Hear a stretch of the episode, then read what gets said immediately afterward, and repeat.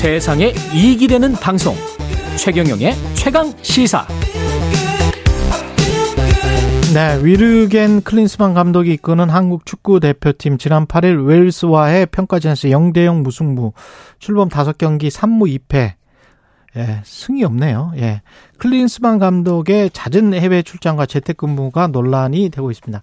박문성 축구 해설위원과 관련 사항 짚어보겠습니다. 안녕하세요. 네, 안녕하세요. 네. 예. 웨일스가 뭐 그렇게 센 팀은 아니죠? 그렇다고 해도 뭐 그렇게 약한 팀은 아니겠죠. 지난 네. 카타르 월드컵 때 본선에 올랐던 팀이기도 하고요. 예. 물론 뭐 우리보다 피파 랭킹도 낮고 하니까 예. 사실 뭐 어려운 상대까지라고 할 수는 없습니다. 예. 근데 손흥민, 조규성, 김민재 world class 선수들이 다 출전했는데 많이 아쉬운 경기였습니다. 그죠? 그렇죠. 지금 말씀해 주셨던 것처럼 사실 우리 선수들의 소속팀의 지금 레벨을 보면 예. 어, 역대급이라고 하는 표현을 써도 뭐 그렇지. 지나치지 않을 것 같아요. 예, 예. 그러니까 토트넘, 뭐 바이에른 미넨, 음. 유럽에 있는 선수들로만 거의 주전이 다 꾸려질 정도니까요. 예. 뭐 이번에 이강인 선수가 부상 때문에 들어오지 못했지만은 선수 구성 자체는 너무 좋다라고 하는 거니까.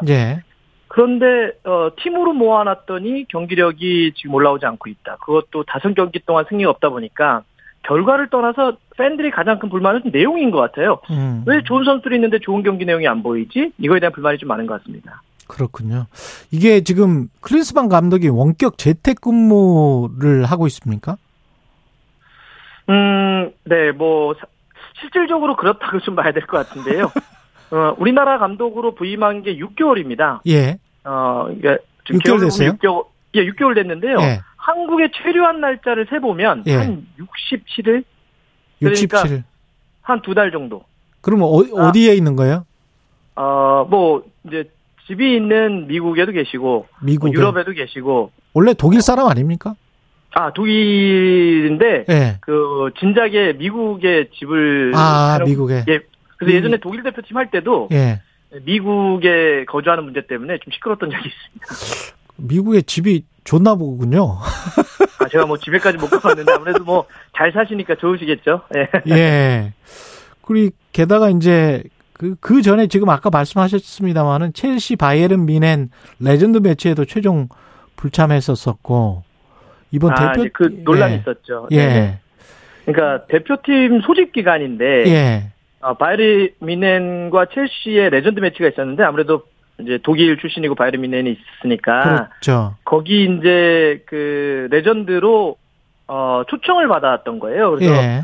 이제 처음에 간다 안 간다 말이 있었습니다. 협회는 아주 좀 급하게 아이 음. 뭐 그런 일이 있어 초청 받았었지만 뭐 갈 마음은 없었다. 라고 음. 진화에 나서긴 했지만은 지금 예. 여러 가지 이야기를 좀 들어보면 실질적으로 고민을 했던 건 사실인 것 같아요. 그래요? 크리스만 감독이. 그러니까 예. 이제 팬들 입장에서는 아니 해도 해도 그렇지 지금 대표팀 소집 기간인데 중간에 개인 일정을 또 소화하시면 어떻게 합니까? 이런 거죠. 아. 그러니까 저는 이제 그렇게 생각해요. 재택근무와 관련해서는 예.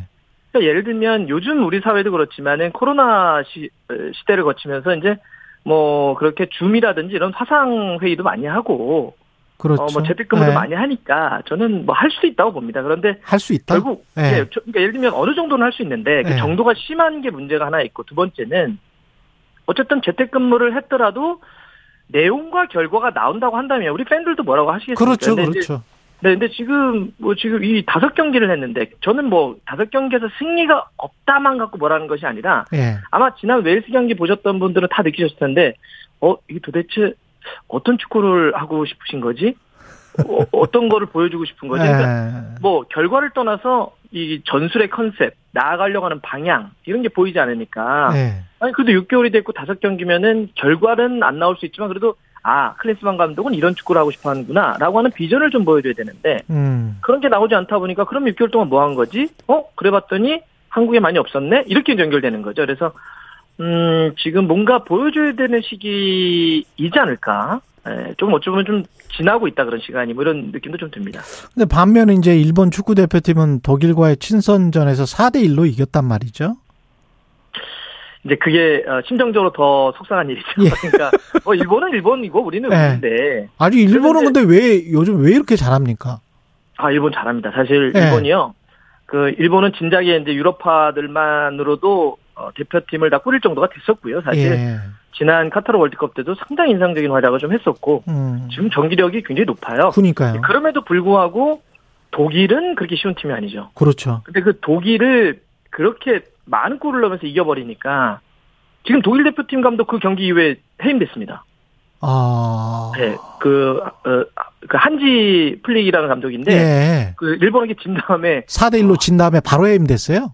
네, 뭐 그냥 쉬운 말로 잘렸고요. 어. 그 정도로 굉장히 어쨌든 독일 입장에서는 충격적인 패배였고 일본 입장에서는 어우 엄청난 승리였던 거죠. 근데 이제 일본은 그렇게 승승장구하고 잘 나가는데 예.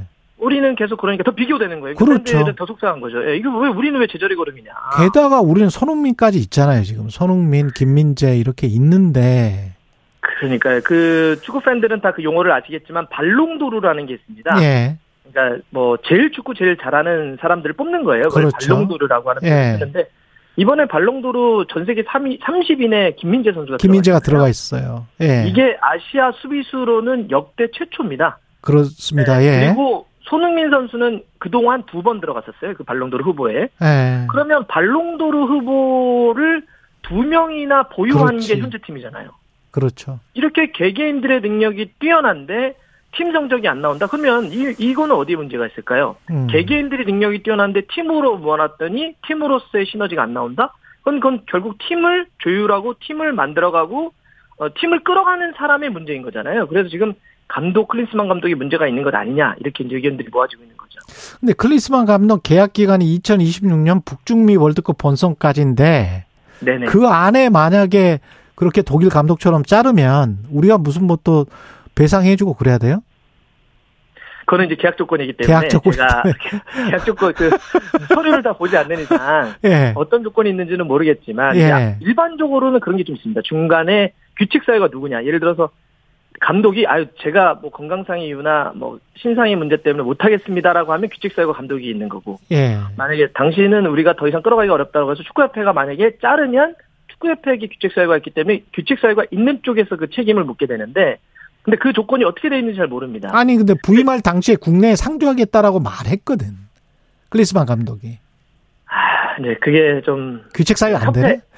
이제 그게 협회가 그러니까 저는 이제 협회가 사실은 예. 그래서 그거를 잘 조율하고 네. 잘 정리했어야 될 문제인데 협회가 그렇게 얘기를 했었거든요. 그러니까 사실 어, 상주 문제 있지 않습니까? 그러니까 계속 아. 그 남아서 하는 문제는 예. 재택근무 이거는 독일 대표팀 할 때 워낙 크게 불거졌던 문제예요.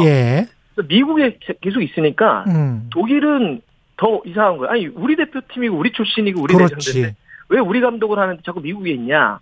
그래서 이번에 우리 감독 할 때도 저희 우리나라 대표팀 감독 할 때도 그 그것 때문에 걱정하는 시선들이 있었어요. 분명히 재택근무할 거다. 아. 그랬더니 협회가 뭐라 했냐면 아 이야기를 했는데 예. 아니라고 한다. 여기 많이 남아서 한다고 한다라고 했는데 실제 뚜껑을 여니까 그렇게 또, 또, 하는 또 거잖아요. 재택근무지. 예. 그러면 이거는 사실 몰랐던 상황이 아니었고 예견 가능한 상황이었는데 이걸 지금 조율하고 통제하지 못하고 있는 협회가 사실은 저는 조금 더 지적받아야 된다고 생각을 하고요. 예. 그리고 아까 뭐 자꾸 이제 해임 뭐 이런 이야기 전 당장 뭐 그런 건 당장은 아니에요? 당장은 아니에요? 예, 예. 분위기가? 아, 이거 아, 조금 빠른 것 같고요. 좀 빠릅니까? 감독이 크리스만 감독이 예. 일단 아시안컵에서 자기가 모든 걸 걸고 하겠다고 하니까 아, 예 일단 내년 1월이거든요. 내년 1월. 그래서 예 그리고 이제 근데 일정이 모르겠습니다. 이게 근데 계속 안 좋으면 이건 몰라. 여론을 제가 어떻게 할 수 있는 게 아니잖아요. 그렇죠.